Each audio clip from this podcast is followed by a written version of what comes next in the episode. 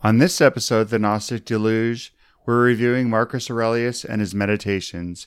He is a Roman emperor that ruled the empire through typical Roman means. Yet he was continually learning to rule himself through philosophy, and these are some of his meditations. Enjoy.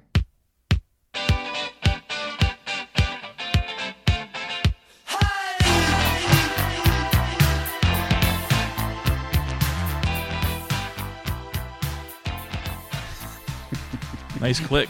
All right, Brandon. Told you, listen for the click.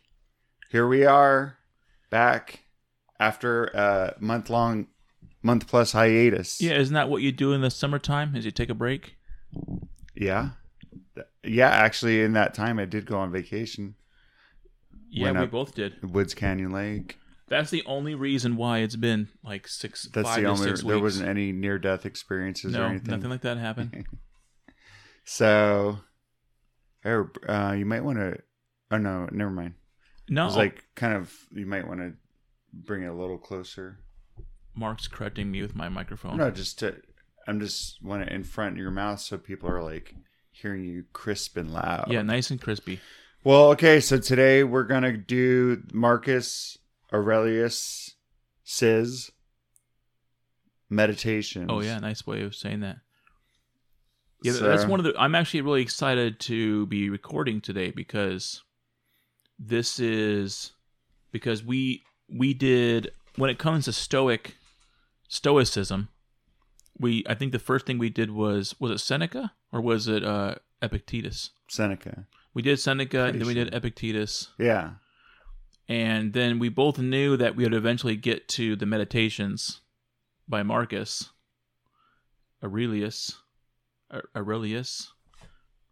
Oh, great! Come on, Brandon, don't do this. It's just Marcus Aurelius. We're Yeah. not. There's no argument here about how do you pronounce it.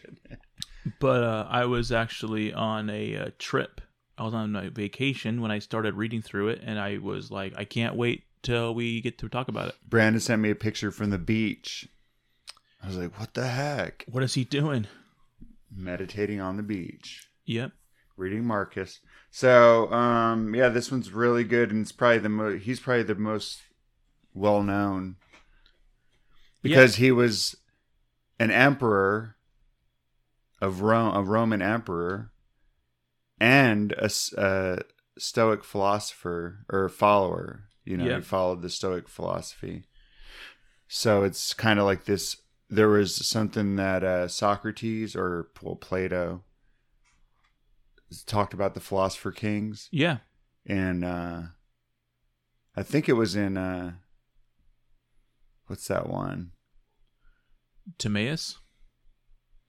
was it or was it the one where he's talking about how to set up society The Republic. yeah the republic maybe i, I I don't know. one, one somewhere but he talks about having philosopher kings and it's interesting because those those people uh i think plato had somebody who ended up kind of being a follower of his um being kind of a king in sicily or sicily area you know it wasn't and it didn't end up being that good and then later on aristotle had his follower you might have heard of him alexander the great Mm, yes. Wasn't a successful. Uh, so the sometimes the, sometimes the philosopher kings can be very scary. And also a um a very also another famous king or emperor Nero was apparently tutored by oh yeah. Seneca. yeah. So just because you learn philosophy doesn't mean you're going to be a good king you know and that's that's the thing. And and uh as so uh it's just uh marcus aurelius w- was pretty uh, from all accounts was a decent king i mean you know Yeah. but he was actually like a philosopher too you know and that's what how he got the meditations is the last 10 years of his life at least that this is what is speculated that he wrote the meditations in the last 10 years of his life um so i have it 169 to 179 BCE or wait, CE Yeah. or AD. Yeah. Um. Well, I- so this is him kind of reflecting, or you know, or working through his ideas, you know, or motivating himself. Actually, And I think that one of the things I like about um, the meditations here was I'll just call them meditations. Yeah. I don't have to mince words That's with just- his name. and oh, by the way, me- the meditations, meditations isn't even the, a title he gave to the book or anything. It's just one that the whoever the original. It was actually originally titled to himself.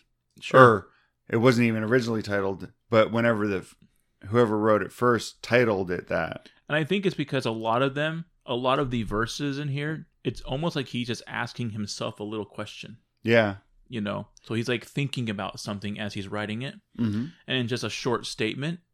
And it's really, he's actually asked, he's really telling himself this, yeah you know? But one of the things I like about it is I liked um, Seneca a lot, and I and I really liked. I always resonated more with um, the Epictetus, in my mind at least. mm-hmm.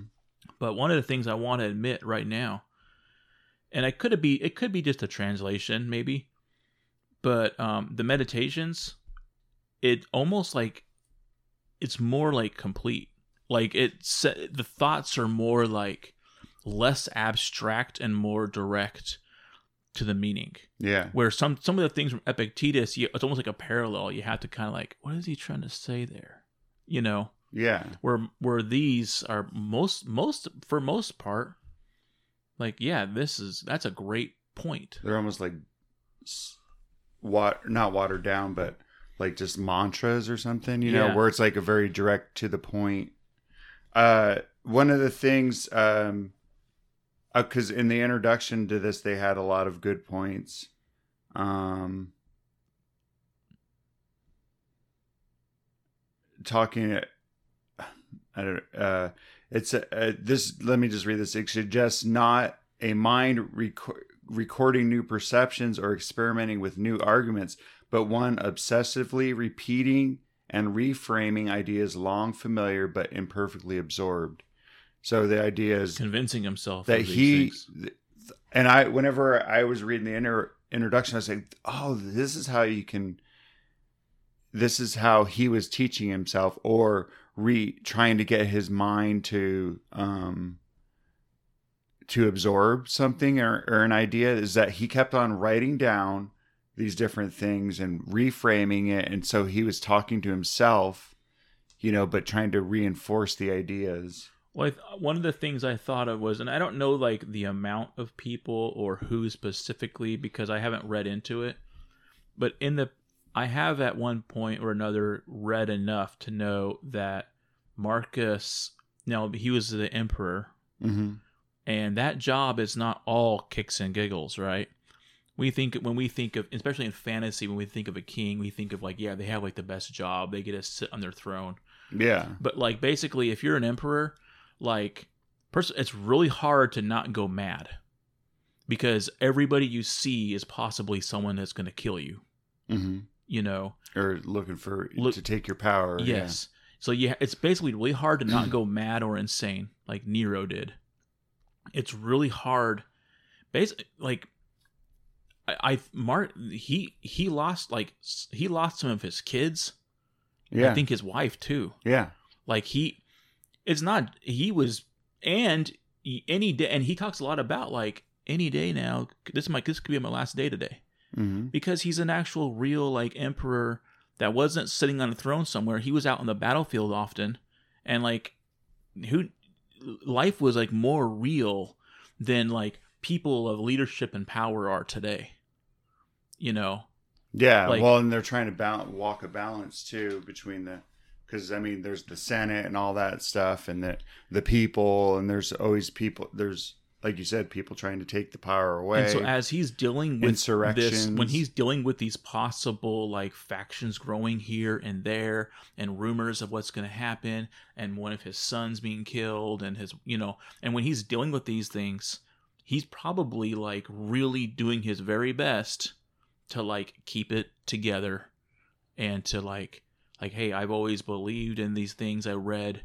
like I resonate with I resonate with the teachings of Epictetus and Mhm. like I want to I got to keep myself together for my kingdom because every other emperor most others at least they just go they just they, it gets to their head and they just go they get too power hungry or they they start going like Nero did and this starts killing everybody around them out of fear of who's going to get them next yeah. and so he just needed to convince Well, himself yeah, 'cause and Nero reiterate killed Seneca. Yeah. or had made, Seneca forced killed himself. Kill himself. So he just needed to continually, continually remind himself and continually rehash with like in an affirmation Yeah. type of way Yeah, who he wanted to be.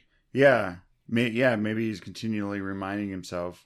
Uh, in the in the introduction, it it, it says that there was this French scholar Pierre Hadot. I don't know if that's how you you know how you say his last name, but it's a, he he was the one that suggested that that the meditations they are spiritual exercises composed to provide a momentary stay against the stress and confusion of everyday life, a self help book in the most literal sense.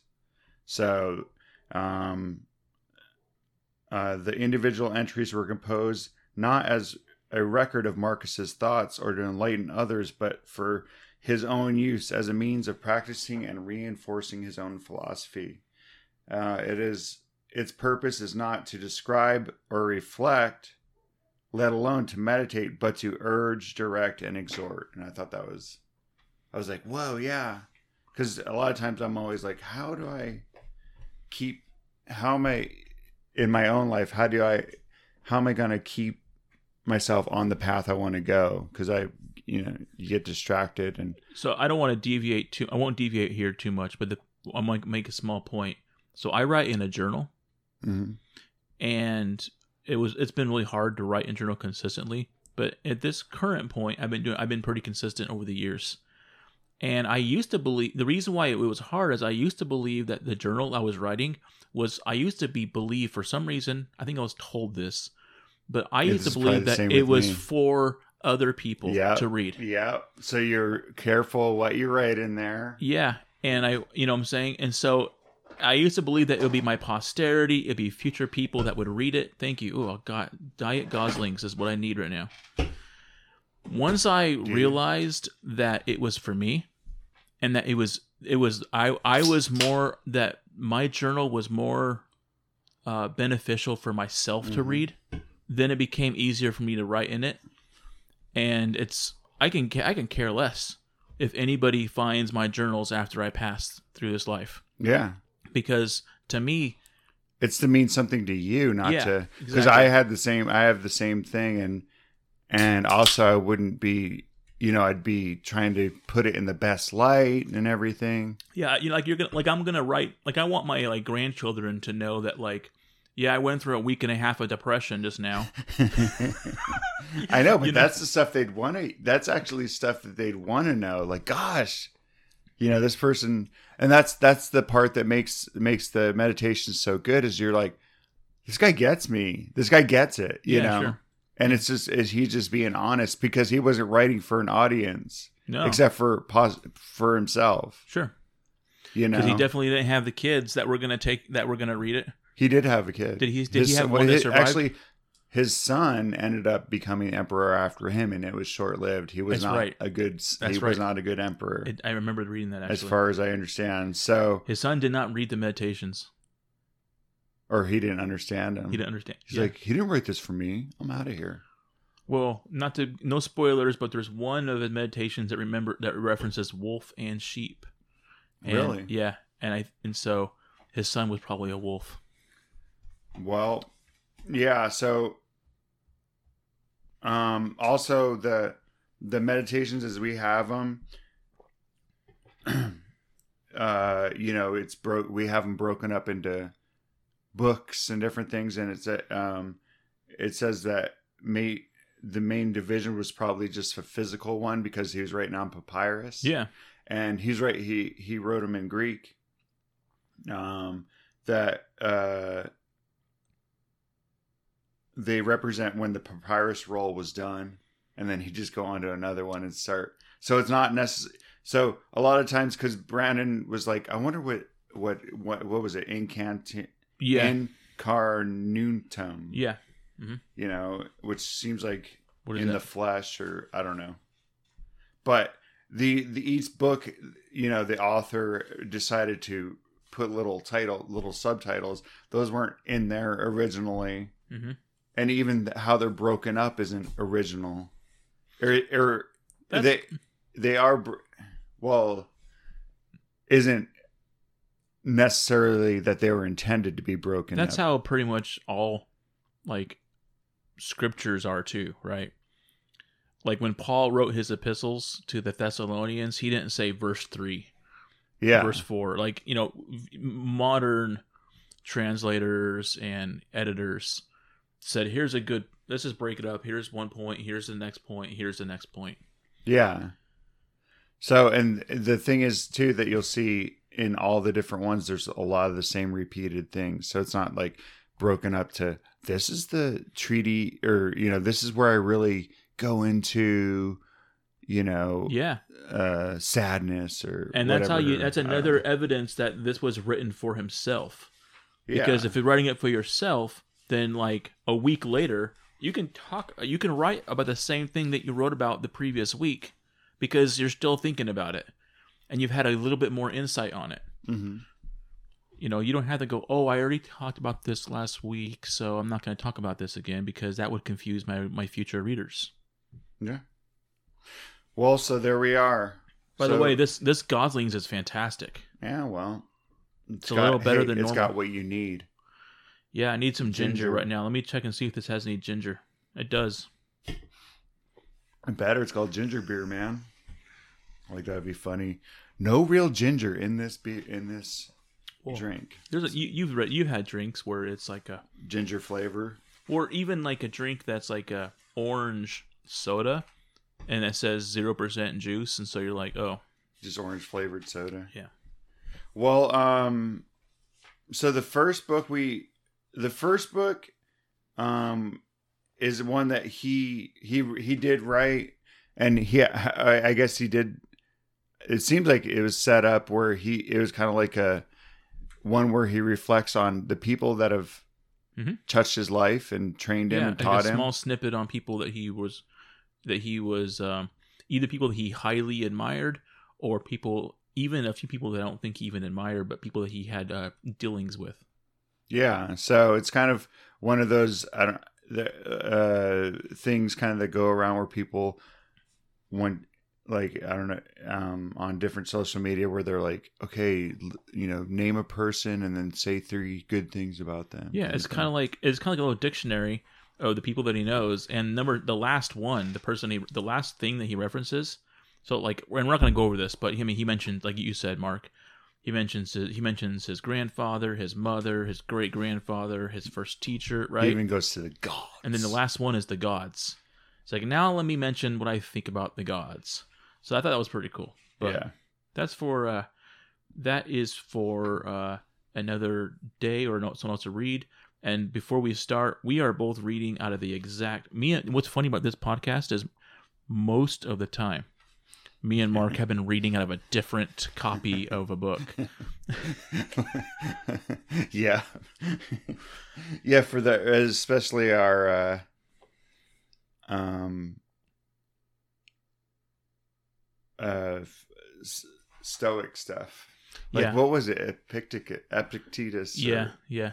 We've been reading out of different copies. This one we have the exact and it's same like copy. oh i didn't like that one. It's like oh but now that you read it in yours. Yeah. So we wanted the same translation so we're getting the same idea. And that's the thing is that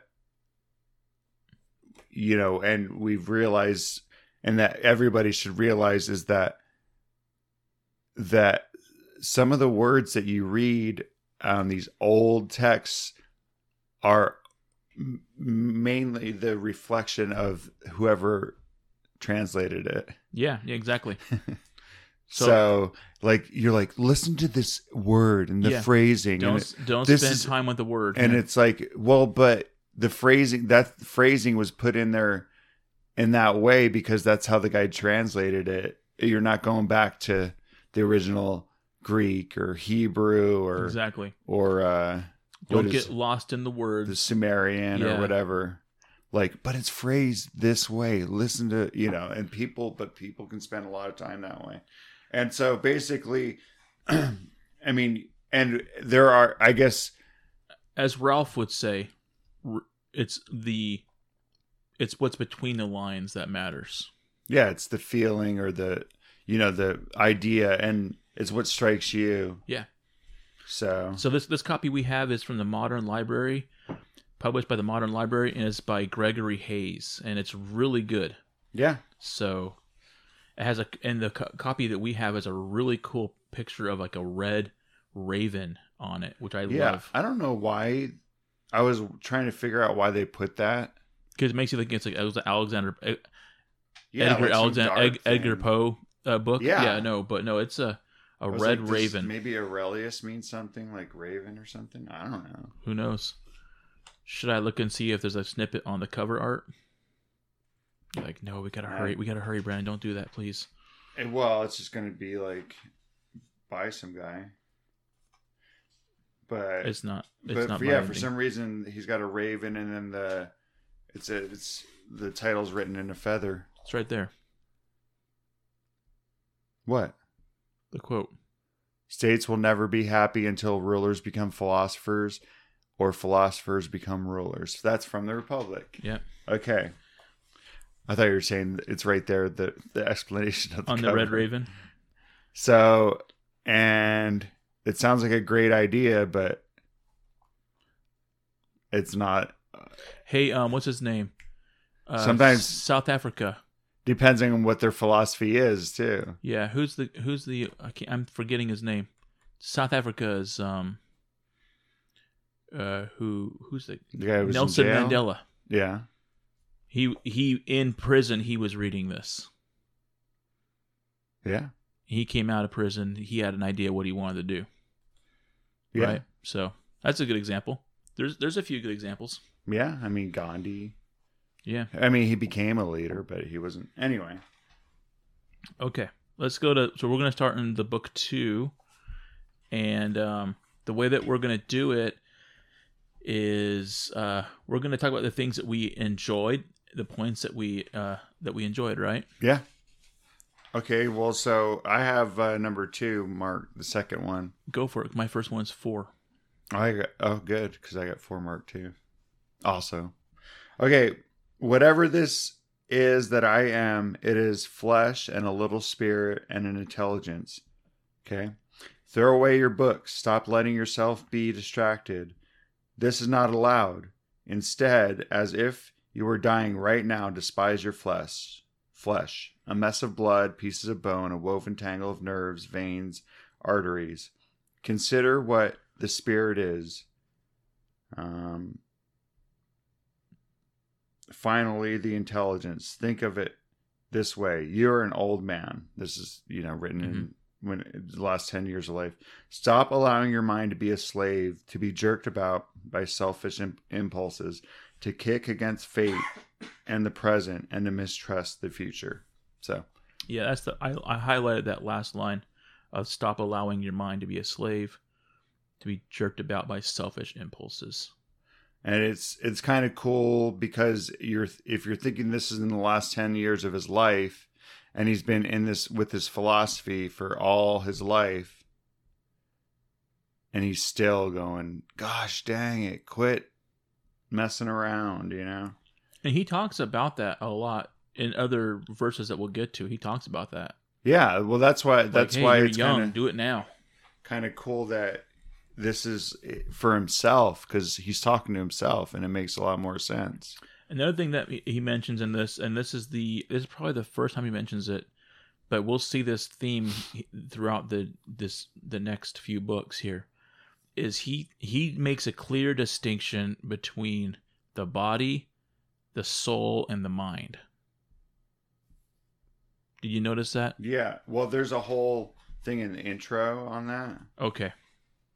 I uh, I sped read through the intro. No, it's fine. I just I was gonna go over that, but um, we don't have to. We'll just kind of But I I did Well, notice. they they were okay. They were saying in the inter, in the introduction, just real quick, that the there is uh, three disciplines, and they were the perception, action, and will that we'll hear a lot about. Mm-hmm. Um. Anyway, that's kind of But there is a he does so he'll continue to reference those three. what do you think those mean? Like the body. I mean, the body's obviously the flesh. Yeah, What was it? What were the three things that you said? the body, the soul, and the mind. So the mind is the rational thought thing, and the soul is The the soul, eternal thing. yeah, or else it's don't even the um the soul is where you get like think of the zodiac soul. The soul is where you get like your uh it's like your your like uh fate, your your uh, your uh destiny, your like your energies, you know what I'm saying? Rather than tying like cuz he he has another one here where he mentions fate, right? Yeah. Not Oh, trying, yeah, Not he- trying to run from fate Yeah, and I don't think fate is necessarily tied to your physical body. I think it's tied to something else. But your mind is able to your mind is able to overcome or to choose your own fate. Your soul is kind of like bound to like the universe in a way, right? okay, That's not uh, one perspective of mine. yeah. Well, there there's a whole thing on logos Yeah. that he talks about, and I'm like, logos. Wait, that's the whole, you know, because the word, hmm you know, and stuff. But logos for Stoics is an all-pervading force that they designated by the term logos, and it's from the in from the term is from the English logic hmm or um, at the basic level, it designates rational connected thought, but it's also logos operates both in individuals and in the universe as a whole.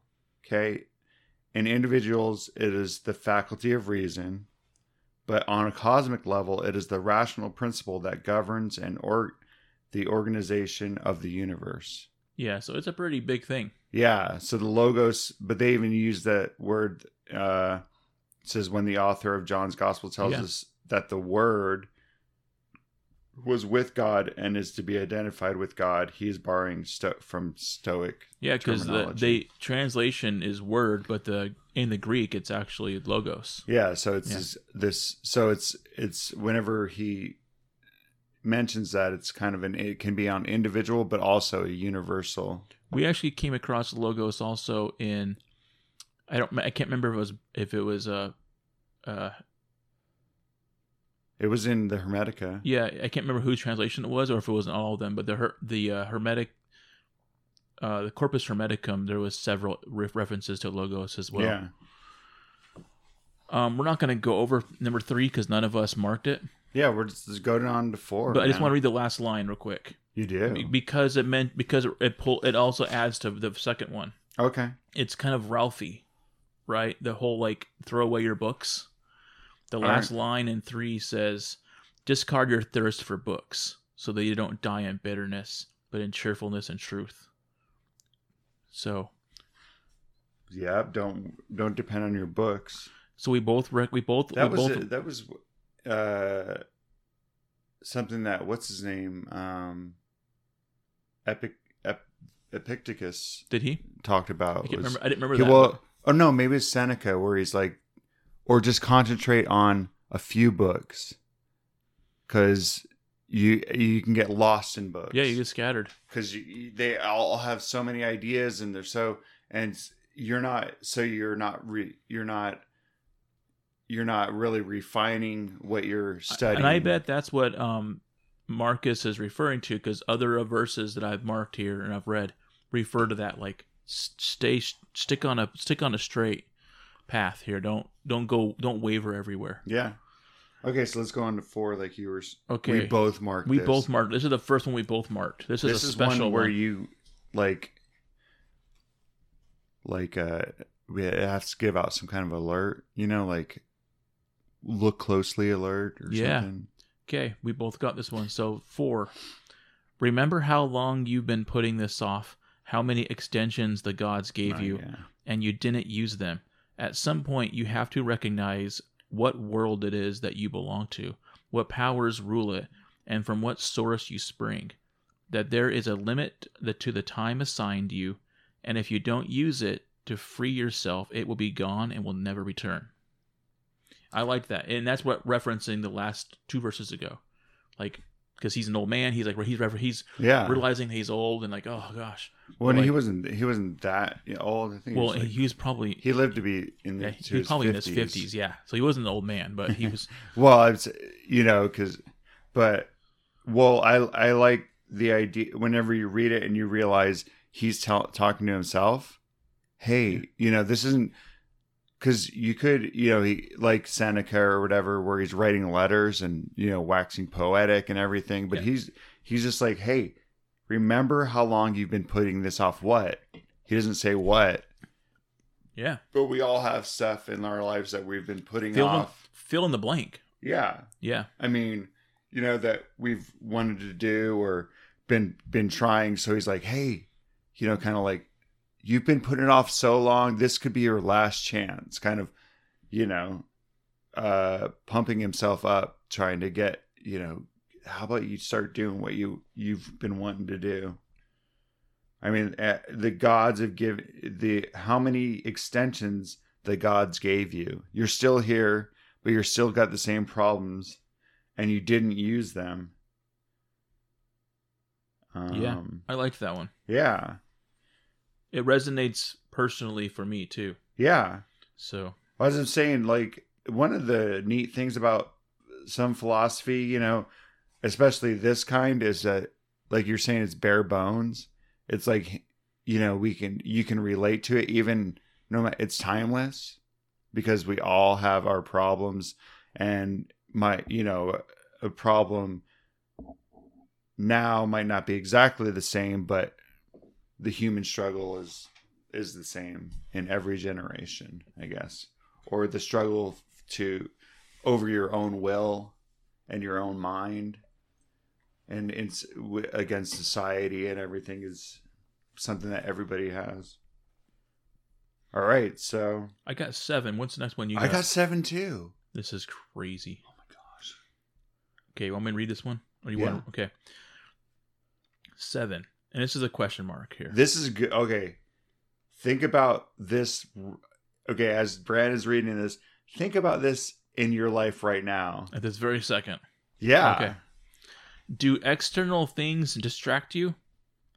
Then make time for yourself to learn something worthwhile. Stop letting yourself be pulled in all directions. yeah But make sure you guard against the other kind of confusion people who labor all their lives but have no purpose to direct every thought and impulse toward toward are wasting their time even when hard at work.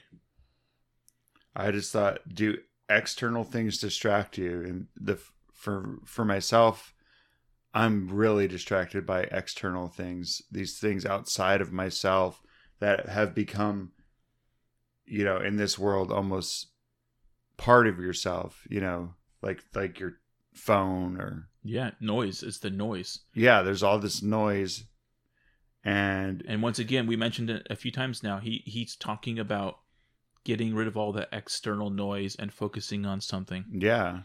He he's and just the idea of people who labor all their lives but you know work hard and whatever but they never really had a purpose or to direct every thought and impulse towards are wasting their time. They're working but in reality they're not accomplishing anything. I won't spend. I won't. I won't go on a long tangent here. But I Mm. over the last over the last uh, couple years, I've really begun to believe more that people need to have a purpose and or a porpoise. or a porpoise. I wish I had a porpoise. and feed it fish all the time and stuff. That'd be fun. I so often have people come and tell me about their problems and stuff, and I and the and it's almost always I almost always want to say like, do you have like something that you do you have like any meaning? Like, do you have any? Do you have like a hobby? Do you have something that you're interested yeah, in in Brandon's life? like Brandon's like a uh, a wise man that people go to. I've I don't have this in my life, but Brandon always has people coming to him and bringing him their pro his pro their problems. Well, the thing is, is like so a lot of people find it in. See, the thing is, is like a lot of people find it in religion Yeah, that gives them purpose. Okay. yeah, I'm not talking about whether the religion is a is a real one, uh, whether the God that that they um, it has nothing to do with the details, but the purpose that it gives people helps people live their life. yeah, Some people who don't have religion or who don't or who don't believe in that kind of thing, they'll spend their whole life being very they'll they'll be very tied politically to something. Or Yeah. you know what I'm saying? That's like the worst thing. Yeah. Like, especially if you're tied to a particular personality. Yeah. Let's just say that. Sure. Like, uh, And people and, I, and this is an age you're gonna be thing. let get. You're gonna be let down. there are people that spend their entire lives and like their whole life is focused and based around like a sports team. Yeah, things outside of themselves. Too. Yeah, yeah, Okay. So Yeah. So you're being they're being they're letting external things be their give them meaning without where without anything inside. and and then that's what he says in the end. People who labor their whole lives but don't really have a real purpose, um, Or porpoise. or purpose. Or the can you draw a per, per can you draw a picture of a porpoise and put it on the the uh, cover of this this episode? Yeah. Um, People are like, quit saying porpoise. these guys, but they're wasting their time. Even when they're hard at work, they're wasting their time. Yeah. So Well, yeah, you can cheer as hard as you want for your favorite team or your favorite candidate or whatever, and it it's not you. But they even identify with it.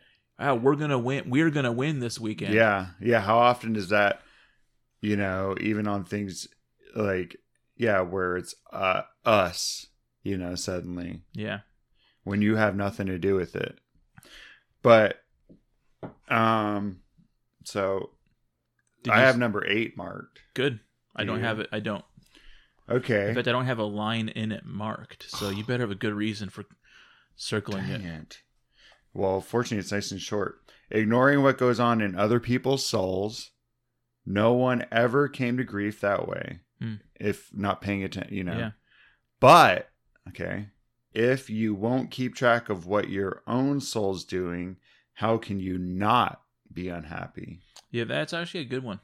It, yeah, it's again turning your like worrying about what other people and what they have in their you know what their motives are and stuff like ignoring what goes on in other people's souls or not paying attention to other people what they're you know is not going to bring you to grief Yeah. eh, but ignoring what happens in your inside yourself in your own soul how can you you know he says like uses the thing how can you not be unhappy So this is not Marcus isn't saying this, but if you ignore what happens, if you ignore other people's souls, it's sometimes depending on their personality, it will bring them grief. You're not Yeah, paying any attention to me, but it doesn't bring Oh. it. It's never bring. It's never brought my. It's never. It will never bring you grief though. yeah but i think uh, i well i took it at the big thing is he's kind of like a lot of times well for me i'm paying attention to what other people's souls And you're have concerned. inside you're of them about what they're going. and what their motives are even Sure. not even not to concern where i'm like oh i care about you i want to save your soul it's like I no get it. this person's got darkness in them you know they've got evil intentions and and and that may be true but he's saying not worrying about it's not gonna whether or not you you worry about that isn't gonna bring you in grief in any way True.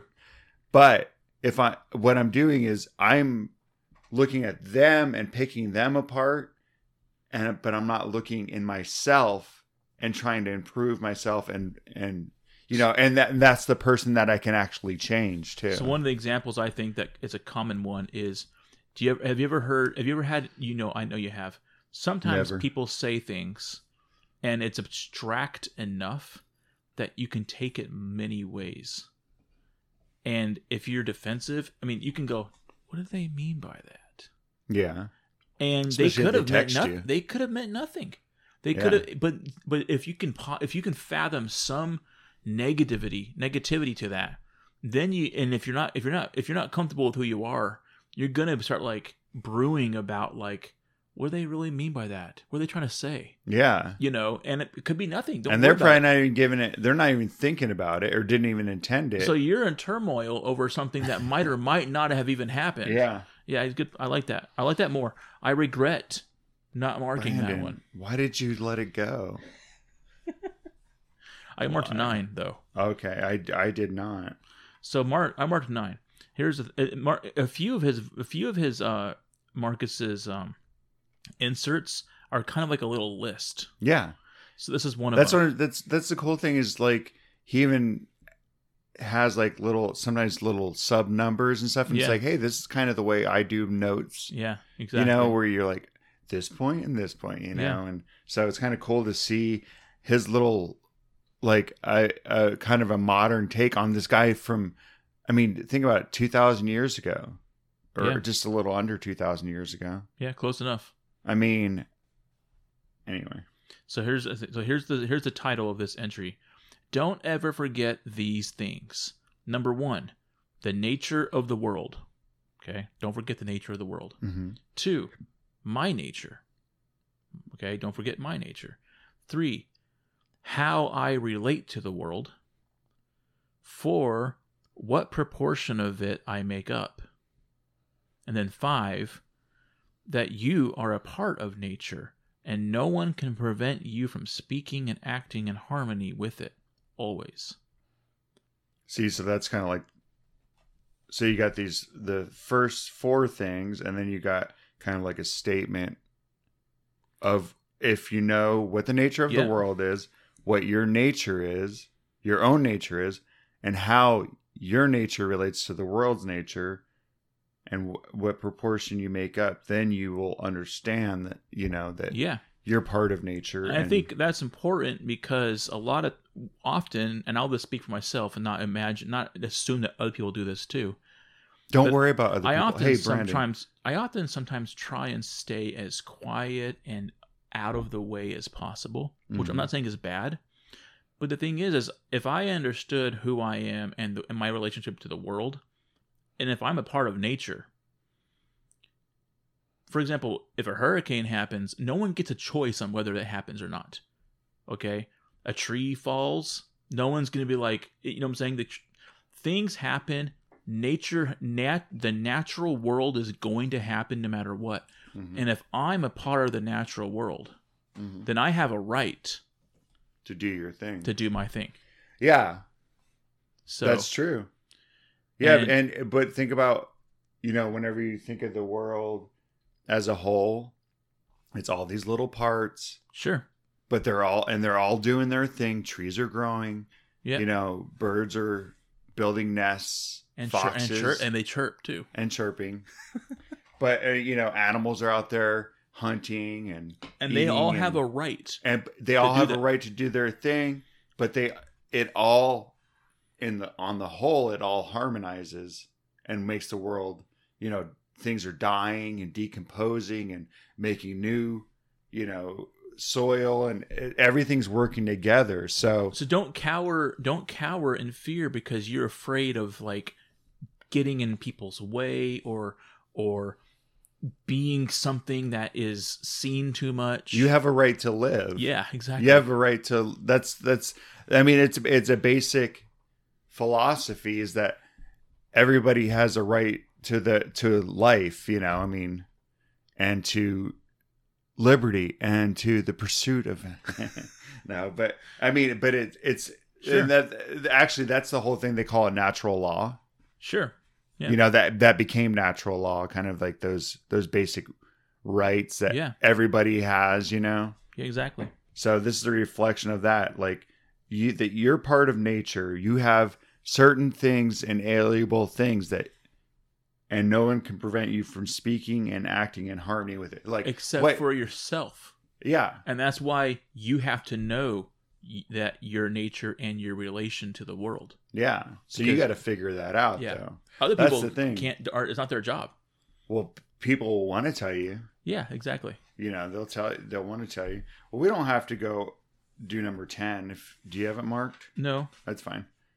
I just wrote for that one desire versus anger, but yeah, that's- that's what I have. I had the last part marked too. oh, you do? The angry man is a victim. Yeah, because well, this one's just a long one, so I was like, Yeah, it's a good one, but it's Um, not. It, it's nothing. It, yeah, I didn't. I didn't mark it specifically. okay, um, I got some of eleven. Go for it. Is it Okay, at the, I'll it at read the, the end? end. At the end. Yeah, Most he Marcus does a great job at the end of his entries yeah, summarizing a lot of what he said. yeah. It said okay, so at the end of eleven, but death and life, success and failure, pain and pleasure, wealth and poverty, all these happen to good and bad alike, and they are neither noble nor shameful, and hence neither good nor bad. I thought this was really a good one because, like, a lot of times we put hmm uh, these things that he just talked about and we call them good or bad when Yeah. they're just the way it is, kind of. And that's that goes back to the that goes back to na- the nature. Yeah, uh, his his philosophy uh, obviously has a lot to a lot of understanding around like hey this is a natural this is the natural order. Things gonna dams are gonna break hurricanes are gonna happen lightning's gonna strike. Yeah, but uh breezes are gonna happen nice rainfalls are gonna happen like this is natural good. it's not good yeah. or bad Oh, that's what I was just gonna say. I was just gonna say good and bad things, and I was like, oh wait, that's that's not. Those aren't good or bad things. yeah And he and then he takes it to to regular life, life and death. yeah L- death is not a bad thing or a good thing. It's just like it's just part of the world. and epictetus Success and epictetus talked about that a lot too Yeah. Yeah. I mean, but I'm saying success and failure, you know, people they're not they're you can't look at them as good or bad. It's it's it's kind of like that that saying it's not about the it's about the journey, not the destination. Mhm.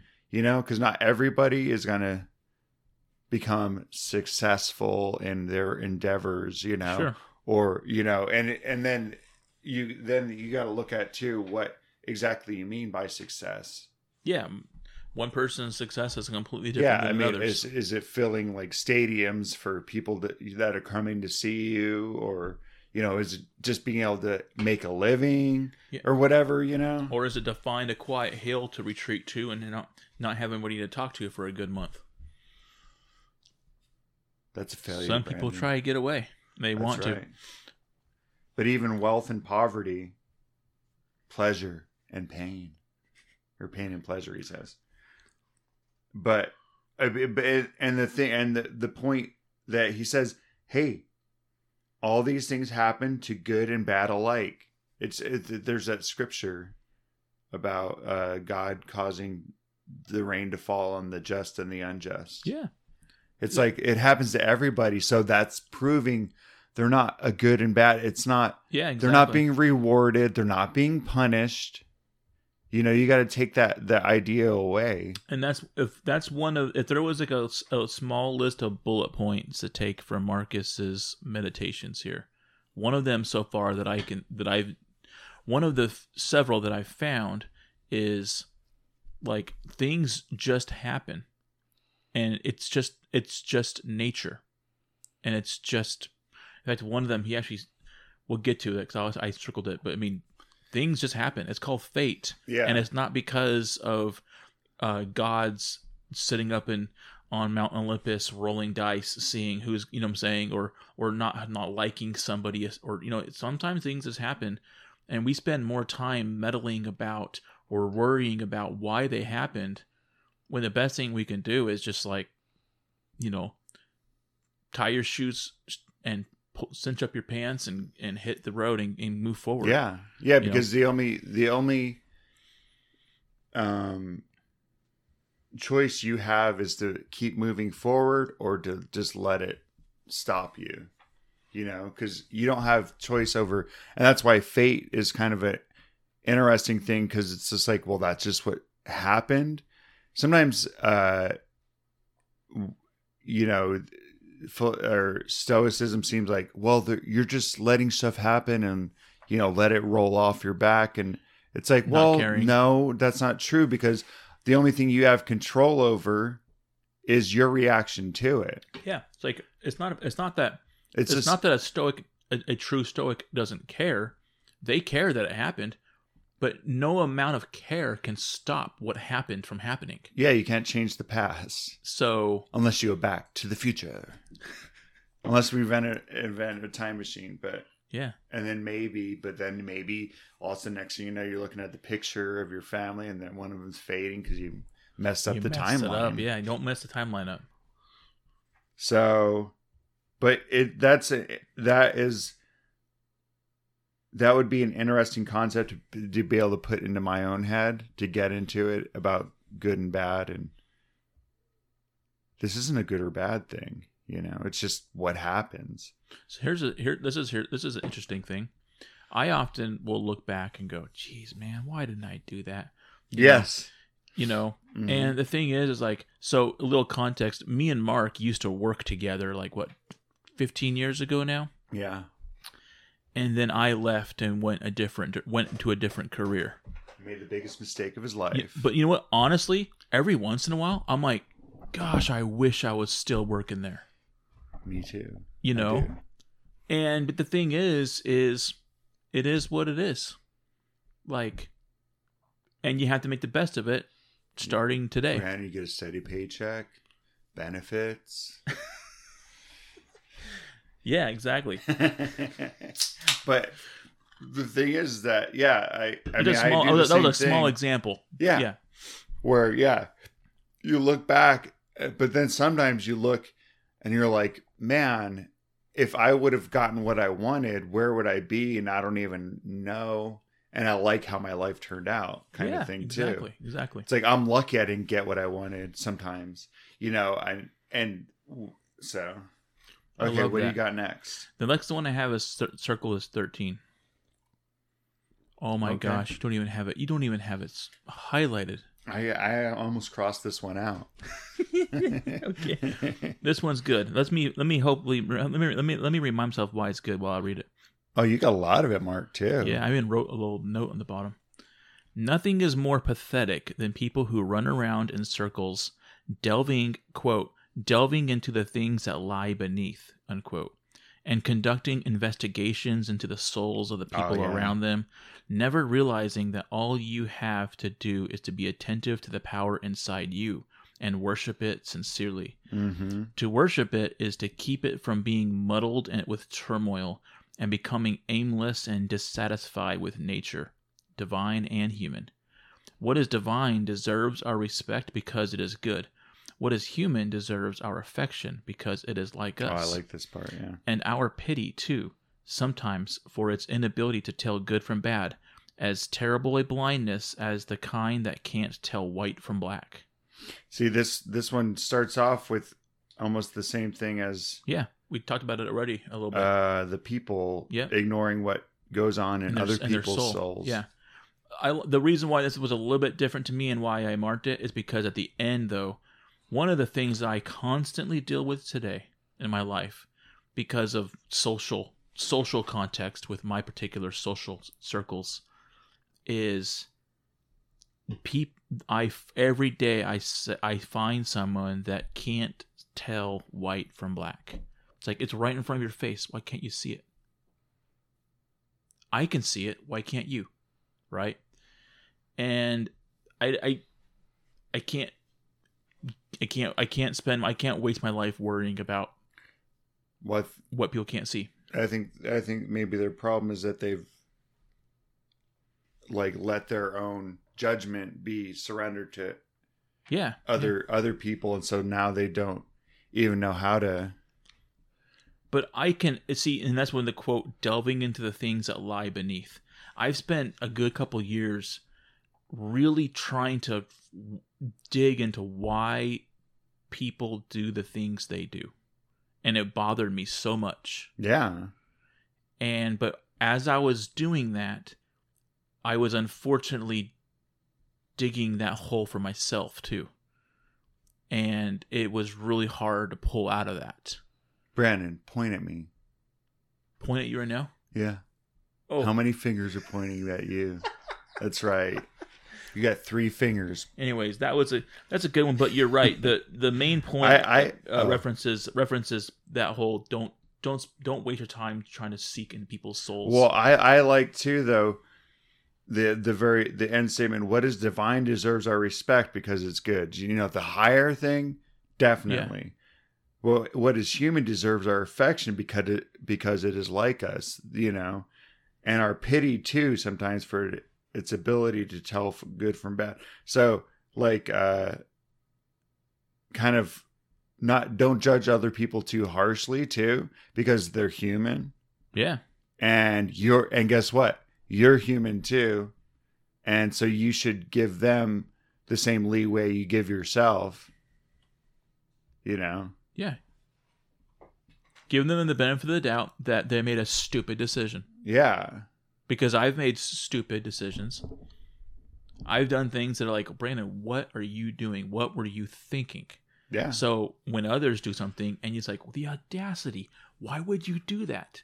Give them the benefit of the doubt that it was just a very bad calculated decision. you know i wonder how often that whenever people are asking for advice that they actually follow the advice that they're given probably not very often they pretend like sure. Like, okay. I don't know okay. what to do, you know, and and they go to you know to you and and you you maybe give them advice, but how often is that advice actually followed? It's interesting because, and we won't go into this, but there's actually, I've read a little bit about it, and I'll, we can talk about that sometime. But there's actually like, so, there's actually stu- like people sci- scientific studies that have like measured people's like brain brain wa- brain waves and stuff, Mm-hmm. and people already know what they're gonna do. People already Yeah. have made their decision before they do it. Uh huh. They're probably just looking for somebody to reaffirm, yeah. like, God, okay, I'm gonna ask this person. Oh wait, no, they, most of the they're time if someone comes else. to you and they ask about something they're not asking what they should do they're hoping that you're going to agree with what they already want to do yeah, and you have and, and i believe that sometimes their opinions could change but i think a lot of the time most yeah, most just time. because of that fact that we're human we've already made our mind up But remember that they deserve what is Yeah. human deserves your affection, but also the pity too, because sometimes it puts you in a bad in a real pickle. hmm first we endure then we pity Then we embrace. then we embrace like this full on. full on embrace not a half no pat on the back no patting. This is no side hug. Yeah, no padding, no, no, just like no full on embrace. Yep. Okay, I have fourteen at the end marked.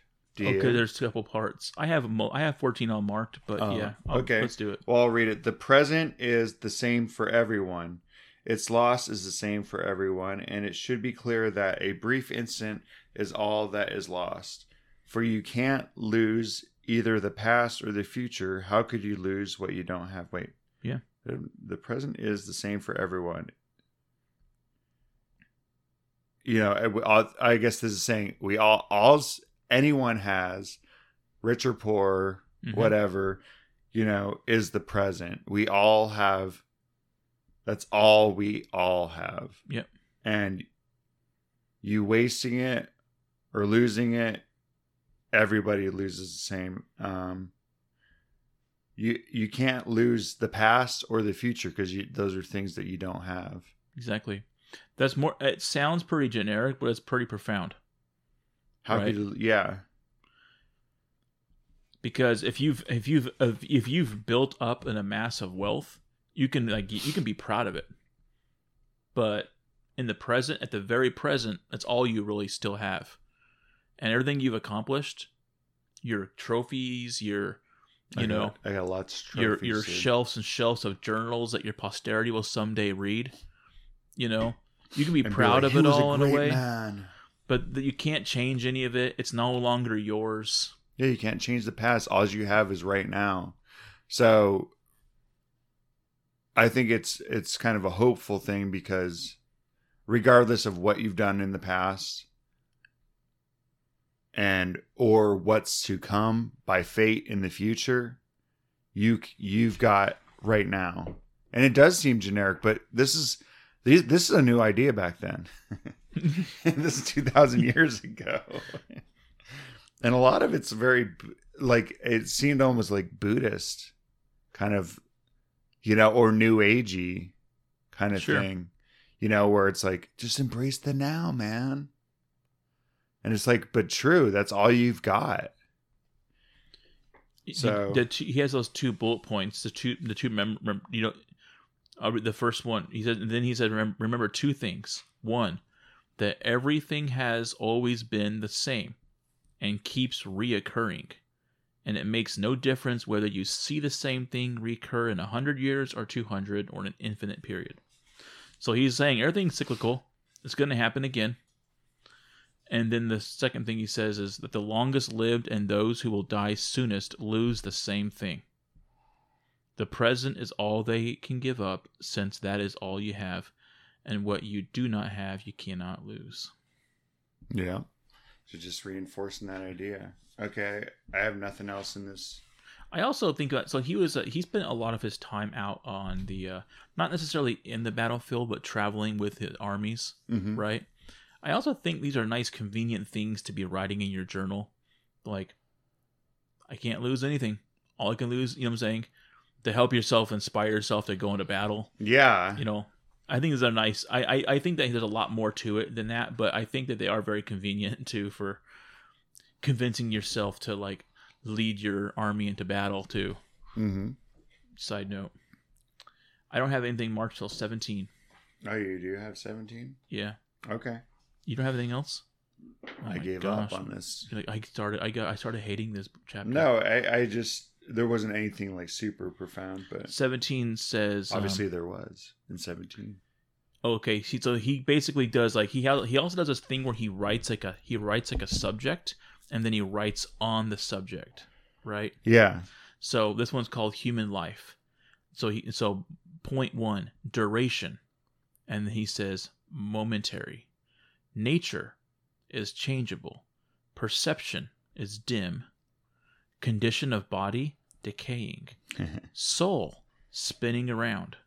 Fortune unpredictable. Lasting fame uncertain. Sum up. so he gives a summary. I And like then the summary the body and its parts are a river, the soul a dream and mist. Life is warfare and a journey far from home. Lasting reputation is oblivion. Then he asks then he asks me a question. Then what can guide us? And the answer is only philosophy so deep. which means making sure that the power within stays safe and free from assault, superior to pleasure and pain, doing nothing randomly or dishonestly and with imposture, not dependent on anyone else's doing something or not doing it, and making sure that it accepts that it ex- ex- accepts what happens and what is dealt as coming from the same place it came from, and above all, that it accepts death in a cheerful spirit as nothing but the dissolution of the elements from which each living thing is composed. If it doesn't hurt the individual elements to change continually into one another, why are people afraid of them all? all why are people afraid all of all them changing and separating? It's a natural thing, and nothing natural is evil. There you go. Again, he's dissecting and restating different principles for himself, you know, like Yeah. I'm going to make this a little clearer to myself. Yeah, I'm He's happy. like, "Okay, so dur- like human life. Let's just let's just break down the basics of human life, you know." Know what's funny is I actually do that too. In my every once in a while, not in my journals actually, Yeah. but on a piece of paper, I'll like brainstorm. I'm like, okay, yeah. and I'll write down these notes, and then I'll mm-hmm. kind of draw lines between them. That's So kind he's of what that, what that reinforcing verse his was. little thing. Yeah, Yeah, it's like whenever you're reading something, yeah, you break down what it's trying to say. It might be something similar to this. So it's cool to see this guy just working his little brain. His His little little brain. his little Well, I mean, Did we not say that Marcus was? A, he, he had a um, tiny head. he had that one thing, what is it? The people with the little heads. I don't know what it's called. Well, he suffered from shrunken head syndrome. Yeah, he- he went down to Africa. Anyway, Well, that was book two. yeah. So it's cool to see this guy just continually reiterating to himself and re philosophizing and reinforcing his philosophy. Um, it remind it reminds me of the of the book I told you about how to live on twenty four hours a day. Yeah. which which was written I think in the early 1900s Mm, okay. I wasn't. I don't think I knew that part. But it's based I think it was based on Marcus Aurelius's um philosophy Yeah. Wouldn't it? Shouldn't you call it how to live on sixteen hours a day? Because like we have to sleep. well you get 24 hours a day You sleep for about seven to eight of it, depending Yeah. on who you are. Six to six to eight. But it's basically uh, well Unless you're a teenager, then like well 15, 15 if so. ever we go about it we can argue about the title of it but I think it's a pretty good title cuz every it's just the basic idea is everybody gets 24 hours a day no matter what. no matter what. Yeah. And you can sleep you can sleep 8 hours, you can sleep 6 hours, you can sleep 10 hours. You know, you can sleep more, you can So it just depends on but everybody gets the same amount of time. And time is the key word. That's like time is like the most precious commodity. Yeah. all. But we only we're all allotted the same amount of time in the present, right? Yeah. So we we don't you don't get more present time than I got. Right now we both have the same amount of time no matter who you are. And so it was kind of and part of the emphasis was was uh reading people like Marcus Aurelius or Epictetus and uh and then taking time when you're doing something like on the bus ride to work or train ride to sit and think deeply about what you read, you know, Yeah. to get that philosophy in your head. Sure. It's, anyway, so how to make a little more out of your day. That sounds good. But like you said, there's certain things that, yeah, you're going to be eating, you're going to be sleeping, you're going to be working all these times. But is there time in between where you could maybe do a little something? Yeah, those people who wrote books in the early 1900s, There was a lot of good good thinkers back yeah then. deep philosophy and stuff like that that guy who oh man that he wrote about um our thoughts and stuff allen james allen James Allen. A man is what he thinketh. yeah as a man Yeah. thinketh or whatever Yeah. and stuff. Anyway, but so th- th- this is good because it kind of just going over Marcus Aurelius again, you know, was is has been good for me over the last couple weeks because it got me kind of remotivated to To live, man, I need to to live in Yeah. the present. because you get distracted. There's so Yeah. much out there. And we spend so much of our time thinking about the future. Yeah, and there's a lot to think about, you know, especially now it's like we're worrying about the future and Mhm. it's like, well, I I'm trying to do what I can, you know, to be pre- to prepare for what might what might come or whatever, but I can't let it eat me up to to total distraction where all of a sudden I'm so pre- think about like you're so prepared for something to come that may never come that and- but you're losing whatever life you have right now by being distracted by the future. Anyway. All right. Well, that was One- book two. yeah now we're in uh book three. This one's a short one i think. Oh maybe not. Oh no, no it's not it's not that long. It's like i got number two marked for book three I had number one and not number two. what Come on, Mark. incarnutum Okay, want me to go with number one quickly? yeah Okay. Not just here's number one. Not just that every day more of our life is used up and less and less of it is left, but this too. If we live longer, can we be sure our mind will still be up to understanding the world, to the contemplation that aims at divine and human knowledge? If our mind starts to wander, we'll we'll still go on breathing, go on eating, imagining things, feeling urges, and so on. But getting the most out of ourselves, calculating where our duty lies, analyzing what we hear and see, deciding whether it's time to call it quits. All the things you need, all the things you need a healthy mind for, all those are gone. So we need, key line, key phrase, so we need to hurry.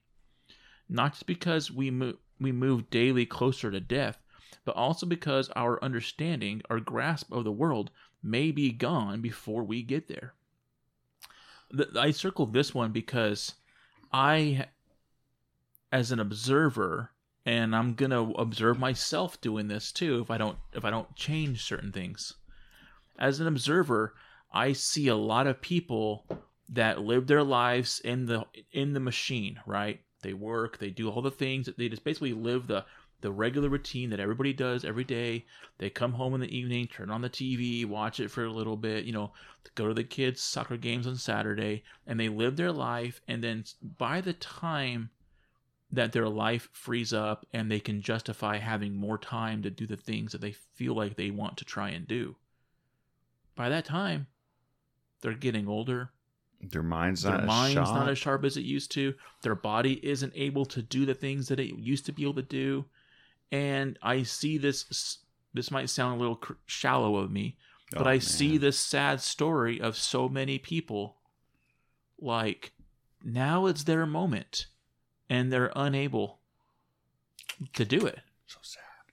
And so I like Carpe diem, man. yes, Seize the diem. seize the day. And so so I like the lines as so we need to hurry.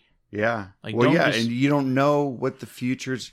You don't know your mind. No. You what your mind where your mind's even going to be able to. we wait for so many things. Even like me and my wife often talk about like, yeah, we'll you know when the kids are when the kids are all grown up, let's try and do this. Well, it's okay to plan for It's plan. future. It's good to plan for it, but the thing is like when you do that with it, when you when you do that for everything, Yeah. and in our culture where it's a working it's a work nine to five type of situation situation, and everybody's waiting for retirement, hmm and You don't even know that's going to soon come. as they and if it does come within within like within months of retiring all of a sudden you find out that you have like some kind of heart disease or like you know what i'm saying like yeah, it's over It's like that ironic thing. I worked all this time to become retired to live the life I wanted to, and now I'm it's like that old song dead. everybody's working for the weekend Dude, Loverboy. everybody's working for the weekend Well, we are working for the weekend. I am yeah we all do lover but the boy. thing is and i think that's the point that was mentioned i think you mentioned it a little while ago though is like instead of the times that you the 24 hour the 24 hour what do Yeah. you call the 24 hour you 20 have uh, moments living on 24 hours. you have moments that you can use yeah. you know you you got time to to do something that it just a matter of making that time. exactly So that was good. Yeah, it is a good one. i bet you wish that you would have circled that one Gosh dang it, I'm such an idiot. You know what? I was going to, and I was like, I'll just put that one off. just so you know i didn't circle number two but there's there's a few lines in there like the whole like you know the bread like the bread split and the ripe begin the bur- the ripe fig I thought Yeah. was, I thought it was pretty good so go ahead Well, I and uh, we should remember that even nature's inadvertence has its own charm, its own attractiveness. The way the lo- loaves of bread split open on top of the uh, in the oven, the ridges are just byproducts of baking, and yet pleasing. You Oh, know, yeah. there's Very nothing pleasing. cooler than seeing that. And it's all it is is actually that's the bread splitting. It's not yeah. you know uh, uh, they rouse our appetite without our knowing why. So just kind of i i just think that uh this one was cool because it was kind of like you know what? Even the imperfect things in the world or the things that are are part of it and make part of its beauty yeah so You know, this one he had a this one was he had a little poeticness in this one. Yeah. The olives and the and the wheat bending and stuff. Yeah, stalks of wheat bending under their own weight, the furrowed brow of a lion. I've never seen one, but No, neither have I. That's scary. flecks of foam on the boar's mouth, you know? And he says if you look at him in isolation, there's not anything particularly pretty about him, but whenever you look at him as part of the whole, it's it's all beautiful. So um so anyway, number 4 is the next one I have. Oh, and I have it too. My gosh. Go for it. Don't waste. Okay. Oh, this is another oh, one this is about a time. long one, dude. yeah, I just marked certain sections. Yeah, me too. Okay. Okay. Um. Don't waste the rest of your time here worrying about other people. This sounds like a common theme. Yeah, he, this is like the third or fourth time he's mentioned it. Unless it's unless it affects the common good, it will keep you from doing anything useful. You'll be too preoccupied with what so and so is doing and why, and what they're saying and what they're thinking and what they're up to, and all the other things that throw you off and keep you from focusing on your own mind. Well, you got to okay, and remember this. He was the emperor of Rome, so you know he's trying to say, okay, don't worry about, uh, you know what Judas is doing, Sure. even though it seems like he might be selling you out to Sure. somebody. You know. Yeah, and indeed that was happening probably many times. Yeah, there was probably all these things, but he's like, I'm fr- I'm running the kingdom. I can't be so distracted by what every single person's doing. I don't think he sat on a throne very often, but when he did, I'm sure that he sees people in the corner of the room whispering to each other, and he he doesn't he can't waste his life just like what are they talking about? You know, why are they Yeah. doing? Are they conspiring? He can't do that. It's just too much. So I mean, if you think about it in the bigger context, you're like, this guy's just trying to remind himself, okay, you can't believe all the gossip, all the court gossip, and everything that you're hearing. Oh, you know, uh, Maximus is, you know, doing this and whatever, and he's like That's like, a better Maximus was a good one. well, I like Judas because he betrayed. Yeah. like, where did Judas get thirty pieces of silver? You need to avoid certain things in your train of thought. Everything random, everything irrelevant, and certainly everything self important or malicious. Um, I'll skip to another. I'll skip to the next paragraph. You want to do that one? Someone yeah, like I got. Well, I got uh, Go ahead. invulnerable to any pain. This is in. This is a little Oh, okay, into that. Untouched by arrogance, unaffected by meanness, an athlete in the greatest of all contests. The struggle not to be overwhelmed by anything that happens. Um, I don't know what that. Maybe I should have read the whole thing, huh? someone like that, someone who refuses to put off joining the, the elect, is a kind of priest, a servant of the gods, in touch with what is within him and what keeps a person undefiled by pleasures. And that's where the Yeah. part I read Yeah. comes in. Uh, he does only what is his to do and considers constantly what the world has in store for him, doing his best and trusting that all is for the best. For we carry our fate with us. For we carry our fate with us and it carries us. So we're carrying it and it's carrying us at the same time Good old fate. you've got to you've got to trust because a lot of time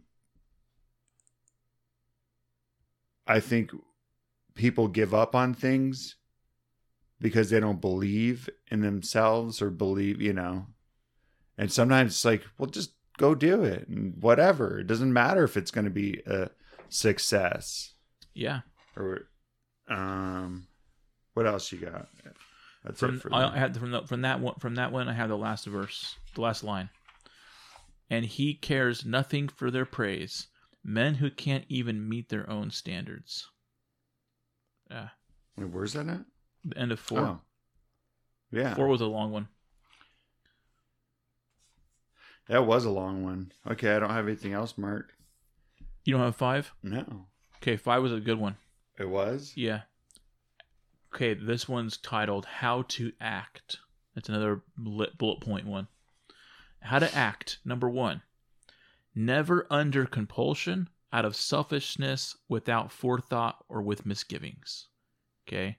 Two, don't gussy up your thoughts. I love that. That's the actual word he I'm gonna, used. I'm gonna find a word to use gussy. gussy it up.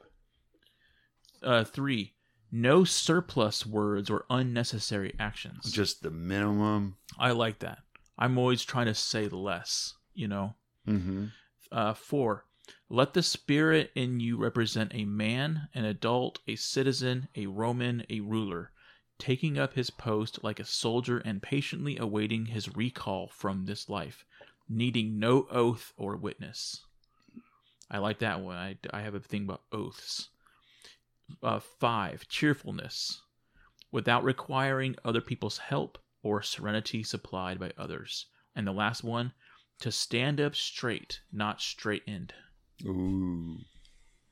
That's- We both sit up, bro. Yeah, right away. You Isn't didn't that see. right? This is this is a this is a audio podcast, so you didn't see us um do it. But me and Mark did. both sat up straight when Like, I, I didn't. Str- I'm not straightened. I'm sitting. we both we, straight. we both sniffed a little bit too. Like, Sounds kind of like me. oh, I yeah, I, I've heard about people that need to be straightened. Not me. I'm not one of them. So yeah, I like that one. I have some marked in six, but I didn't mark it as one of my favorite. Um, Dang, it's Probably Brandon. some of the safe same stuff. You went nuts. Do you want to? Do you want to? Yes. Try one of these sodas. I need more. I need more drink. Well, do you want to try this ma- Canadian maple syrup soda? Oh, is that why you have these cups? Sweet. Yeah. Cool.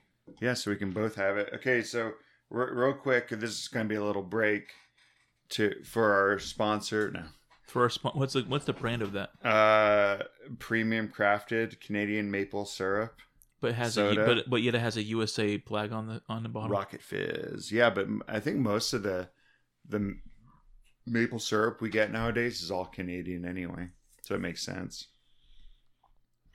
So should we have a Canadian flag on that? It it has the maple leaf. Oh. That's on their flag. Okay. So Is that not a twist? I don't know. We're gonna find out. We can't find the bottle opener at the moment. Son of a. Okay. Fine. We got it. Oh my gosh. Let's bust this open. This thing was a twist off top too. Was it? Yeah, but I don't. This wasn't very twisty. Yeah. This is gonna be interesting for sure. Let's see. Make sure we both got equal parts. Yeah, we can't have. I think Oh, I have a little bit less than you. You do. Now you got more. I can smell that maple. Oh yeah, it smells pretty good. Well, let's see. So, maple, Canadian maple syrup soda. Dude, that smells like breakfast. It does. Okay. Hmm.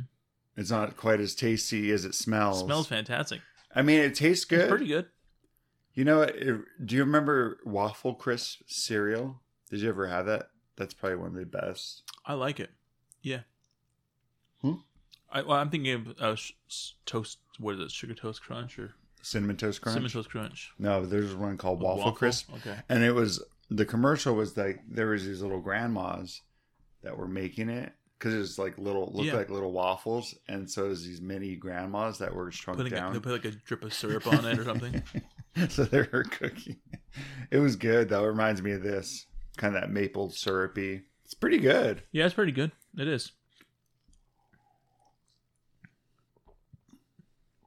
i mean basically tastes like cold maple syrup with some carbonation Yeah, like you poured some you poured some syrup into like a s- sparkling water. mm-hmm. Yeah. So if you ever get a chance, get out there and get it. All right. So let's get back to this. Oh, was that place called Rocket Fizz? Yeah, Rocket Fizz. That's where I got. That's where I bought it. There's a place where they sell all this candy and soda and have a bunch of different sodas and uh, Yeah, I've heard about called it. Rocket Fizz. It's in Gilbert, Arizona, Yeah. and then probably all over. So. I've heard that it's the place to be. hmm Yeah, because they have a lot of different candy that you haven't seen for a long time. Yeah, someone gave me one recently, a couple weeks ago, or a couple months ago now. It was a, it was a um, chicken and waffle chocolate bar. How was it? Mediocre. Yeah, chicken and waffle chocolate bar. Like, where's the chocolate come in there? It was it was there. I just it, I know, but it just it was like okay, chicken and waffles Yeah, is one thing, but then you put it in chocolate. yeah. It was mediocre. It was passable. You know what? One thing we do, I wish uh, we haven't been able to find it because Big Mars can't Mars the Mars family hmm who have a stranglehold on the candy industry. Yeah. Uh, they didn't like it. PB Max. Did, have you ever had PB No. Max? Is it a soda?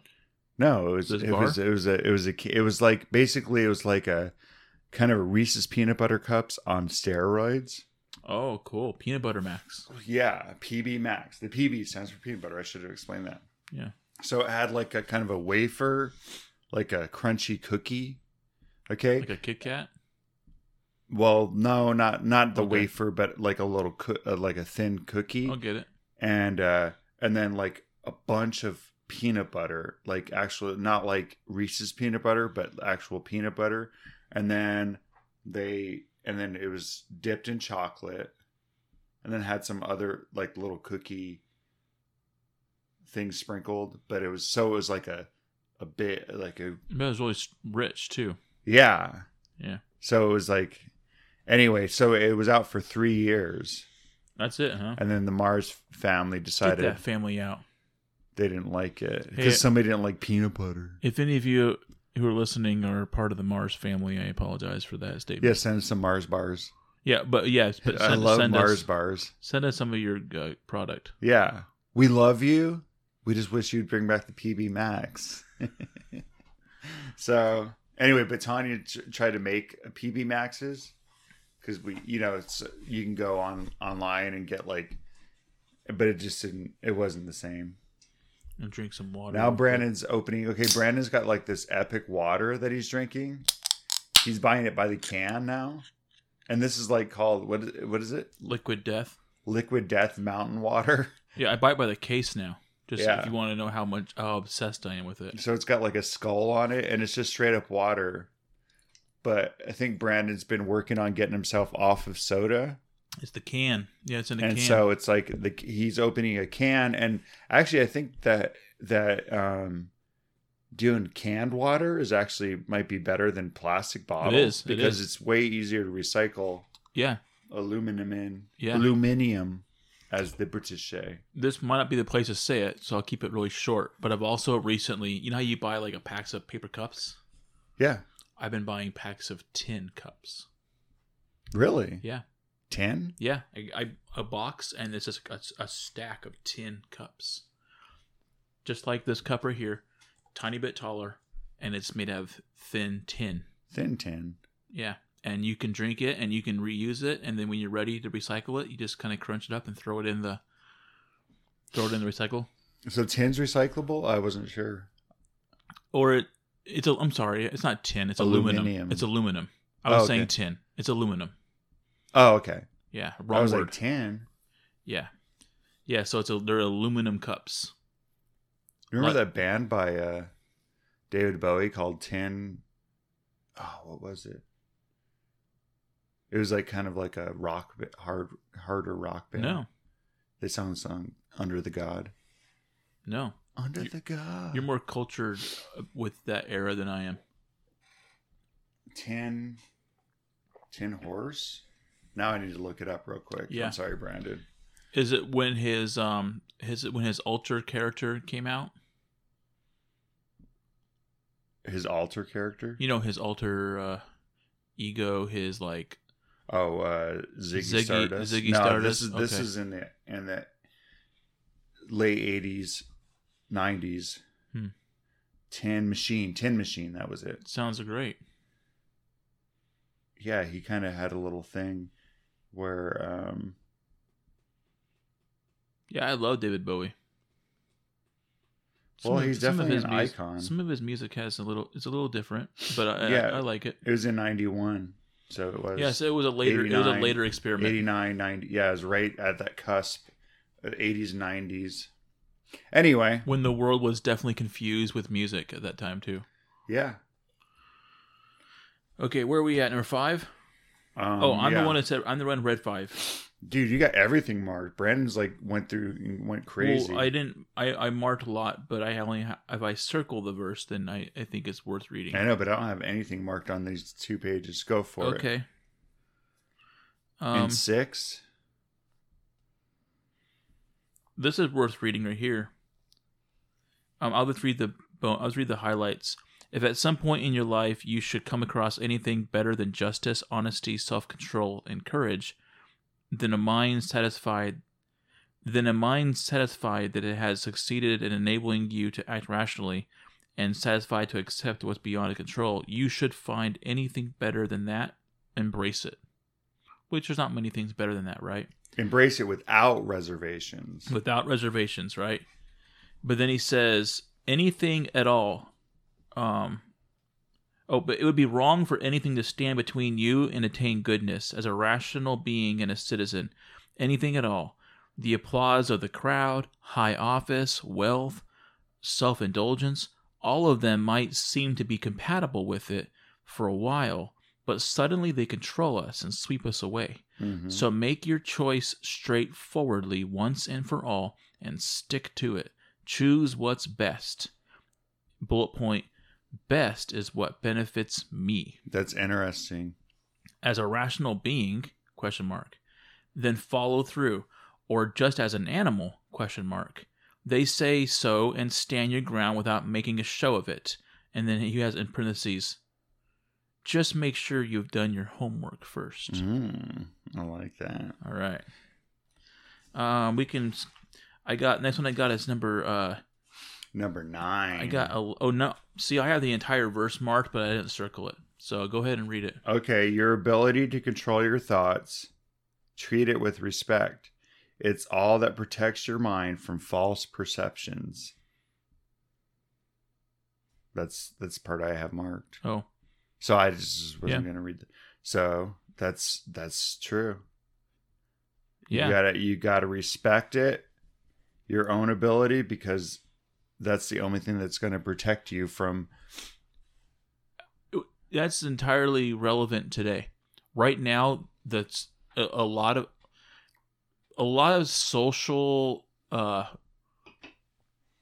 um jar, social noise okay? A lot of Yeah. society right now it actually teaches the other thing. It wants you to respect other people's thoughts. You know? Yeah. it, it wants you to treat it wants you to not um respect your ability to think things through on your own. It says don't think it through. We have what you need to hear. Believe this. Hmm you know? So well, yeah. Well, and it's also you need to be concerned about what's in everybody else's head and not in your own. You can't trust Yeah. yourself. yeah and that's why he says respect it because that's all that protects your mind from false perceptions you need to re- you need to you need to be comfortable with your mind Yeah.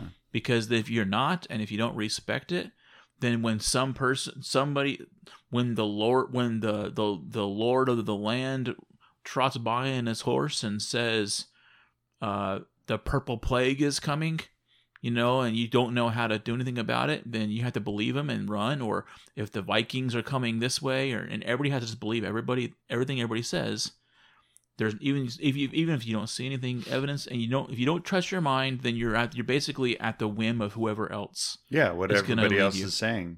yeah And then you look around, you're like, wait a second.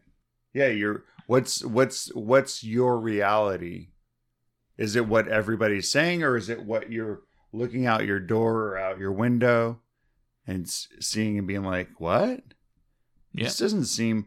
Is are the Russians coming to get You know, like and in yeah watching Red Dawn and stuff. sure But or, you know, and it's like, gosh, this isn't my reality. It's not. So anyway, i have 11 marked I got ten mark. oh then let's go to 10 Each of us lives only now, this brief instant. The rest has been lived already or is impossible to see. I just marked a little part.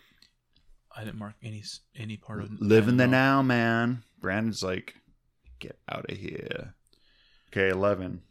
I have eleven marked, and I also wrote the the word math above it. Ooh. 'Cause I love this kind of logic right here, right? a little, a little math. This is the kind of stuff that I'm always teaching my kids. That's why I wrote math above it. I feel like at least once a week or once every three or four weeks, I have this lesson with my kids. To the standbys above, and this is referring to his notes above, right? This is in his journal. To the standbys above, add this one.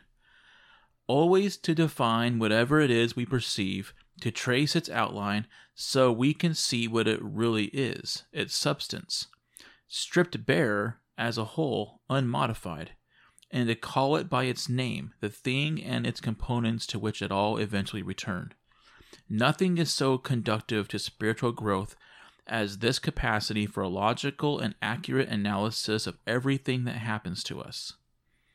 To look at it in such a way that we understand what it what needs what need it fulfills and in what kind of world and its value to that world as a whole and to man in particular as a citizen of that higher city of which all cities are mere households. What is it, this thing that now forces itself into my notice? What is it made up of? How long has it designed how long was it designed to last? And what qualities do I need to bring to bear on it? Tranquility, courage, honesty, trustworthiness, straightforwardness, independence, or what? So in each case, you need to say, this is due to God, or this is due to the interweavings and interwinings of fate, to coincidence or chance. Or, the last one, this is due to human beings, someone of the same race, the same birth, the same society, but who doesn't know what nature requires of him? But I do. And so I'll treat them as the law that binds us, the law of nature requires, with kindness and with justice. I really, I like, I'm always teaching my kids about how, like, hey, when things happen, don't just like say, oh, that happened. Ask yourself why it happened, like what factors led to it happening. Turn it into a little algorithm. So in the future, when you see that pattern coming, and you're like, "Hey, I've seen this algor- I've seen this natural algorithm in place before, and I've named different pieces of it that we can live our life and and and and, and be happy and be hmm. aware of what's happening, not just so like not just so subject to every whim that happens without because we're not be caught by total surprise. yeah, exactly. What is that? What was that when we did the Kybalion? That thing where all of a sudden it's like, what the heck was it? Some kind of patterns. Anyway, Yeah, we a lot of a lot of the hermetic stuff we did talked about patterns and and uh, rhythm and stuff. And, rhythm, maybe that was Yeah. it. Yeah. Anyway. Well, that was a long one, Brandon. yeah, that was very long. People were like, what? I even read some of the parts that I didn't mark. You didn't do 12? You don't, you have some of it marked. Yeah, Do the job in a principled way with diligence, energy, and patience. If you keep yourself free from, of distractions and keep the spirit inside you undamaged, um, as if you might have to give it back at any moment. If you can embrace this without fear or exception, can find fulfillment in what you're doing as nature intended and in superhuman truthfulness, then your life will be happy. I don't know no one can prevent that. Yeah just do you know do your job in a principled way with di- diligence energy patience this is just basic I like how he says keep like how, I think of like um you know when you leave no trace behind like the whole camp you go camp and you'll leave the campground with with and you won't be able to and without oh any i trace. my campsites dude I like he he references doing that with your uh with your with your spirit, right? hmm Keep the spirit inside you undamaged, as if you might have to give it back at any moment. yeah no matter what work you're doing it might be not what exactly you want to be doing or whatever but you always have your choice and your spirit inside you that that you can keep positive, you know. So Deep, your life will be happy if you do that. deep. 13 I had the very last line marked. Do you? Yeah, I have it. I have the Read whole thing. it, man. I liked how it, he says doctors keep their scalpels and other instruments handy for emergencies. Oh yeah. And but then he says, keep your philosophy ready too, ready to understand heaven and earth and everything you do, even the smallest thing. Remember the chain that links them. And then here's a line that you probably have memorized Yeah. or mar- marked 92. Nothing earthly succeeds by ignoring heaven, nothing heavenly by ignoring the earth. yeah. As above, so below. Yeah. But keep your philosophy always ready. Yeah. It's you never know when you're going to need it or when it will come in handy Yeah, that's. That's to interesting when they di- to dissect. Yeah, it's really interesting when they refer to philosophy in that way. Because today we just refer to philosophy as like uh, liberal arts in college, Yeah. you know, or like uh, This is a way this is a total way of living. It's Yeah. not just something that you learn or this is actually, you know, and obvi- and you see with Marcus Aurelius that this is something that he took super serious and he was always trying to remind himself and write it down in different ways, you know, to say, get it. I'm trying to get it in my head and, you know, trying to, to dig deeper and learn more about it. I mean, think how many ways he said the same thing. exactly. You know what philosophy means? Philo. Yeah. You know what philo means? I didn't know this until a few weeks ago. No. It's philo and sophy, right? So wisdom. So yeah, So Sophie, right? philo means love, Love of wisdom. love Or of yeah, love of thinking, love of wisdom, love of Yeah. love of dis- love of dissecting what you observe you know like You know what my philosophy is? Hmm.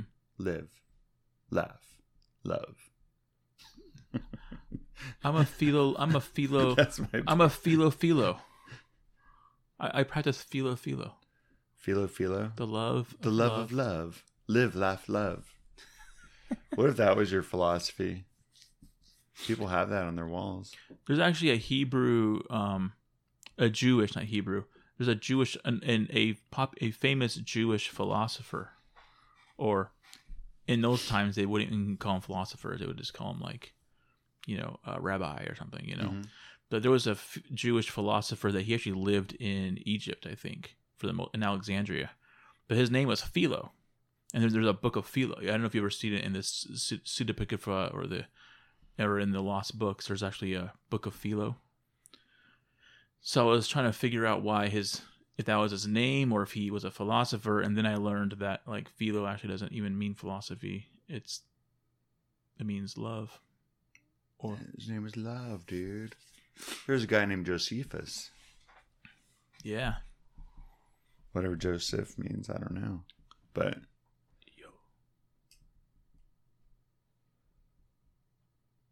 he's Brent. Oh, I wasn't.